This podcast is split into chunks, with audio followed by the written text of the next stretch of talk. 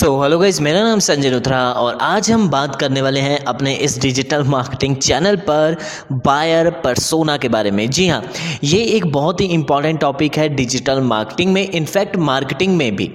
लेकिन बहुत सारे लोग इसे समझते नहीं हैं, जो लोग मार्केटिंग में हैं। और अगर आप डिजिटल मार्केटिंग में हैं, तब तो यार ये आपको समझना ही पड़ेगा। अब आखिर ये बायर परसोना होता क्या है?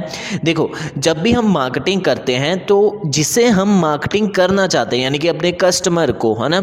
तो उसके उसके बायर परसोना को समझना हमें ज़रूरी है। वो हमारे लिए बायर है और उसके डेमोग्राफिक्स के बारे में हमें समझना, उसके यू नो उसके बिहेवियर के बारे में, उसके मोटिवेशन के बारे में, उसके गोल्स के बारे में समझना हमें ज़रूरी है। यानी कि वो कौन है, क्या है, क्यों है अपने कस्टमर के बारे में समझना है। अब आप कहोगे कि भैया, इससे होता क्या है?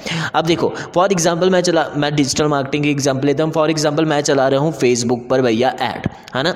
तो फेसबुक पर अगर ऐड चलाना मतलब चाहता हूँ एक प्रोडक्ट के लिए, और यहाँ पर मेरे को बनानी है उसके लिए एक वीडियो स्क्रिप्ट तो मैं उस वीडियो स्क्रिप्ट में वैसी ही चीज़ें इंक्लूड करूँगा जो उस बायर परसोना को पढ़कर, उस बायर परसोना को समझकर मेरे को लगता है कि अगर मैं ये ये वीडियो स्क्रिप्ट में बोलूँ करूँगा तो वो ज़्यादा चांसेस हैं कि वो कस्टमर वो बायर इन्फ्लुएंस हो, क्योंकि मैंने उसके बायर परसोना को समझ लिया है। अब एक सिंपल सी डेफिनेशन ले लेते हैं बायर परसोना की, जिससे आपको और क्लियर हो जाएगा।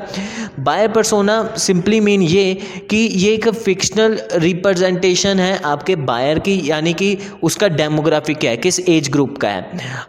उसकी मोटिवेशन क्या है, उसकी गोल क्या है, उसका जेंडर क्या है ज़्यादा से ज़्यादा इन्फॉर्मेशन अपने बायर के बारे में होना। अब इससे होगा ये फॉर एग्ज़ाम्पल मेरे को पता लग गया भैया, वो है 20 से 24 साल के बीच के अंदर आते हैं हमारे बायर ठीक है? तो मेरे को अपने बायर परसोना की डेमोग्राफिक एज पता लग गई। अब वो रहते हैं कश्मीर में जहाँ मतलब कोई ऐसे एरिया में जहाँ पर बहुत ज़्यादा ठंड है है ना?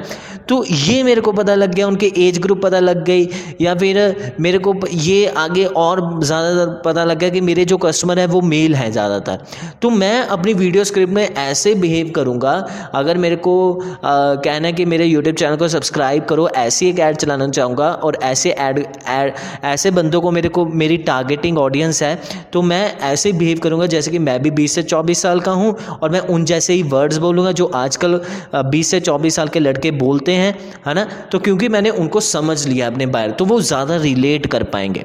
अपने, या एक और दूसरे एग्ज़ाम्पल ले लेते हैं। अपने कस्टमर की पेन को समझना, अपने कस्टमर कस्टमर की प्रॉब्लम को समझना, अपने कस्टमर की डिज़ायर को समझना।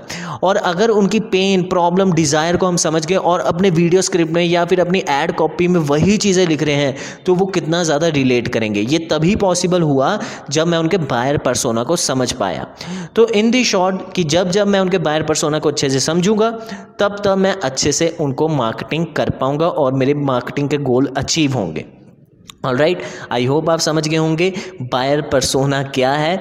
और अगर आपको ये वीडियो वैल्यूएबल लगी तो इस वीडियो को लाइक करें शेयर करें सब्सक्राइब करें इस चैनल को कुछ ऐसी डिजिटल मार्केटिंग से जुड़ी वीडियोस देखने के लिए।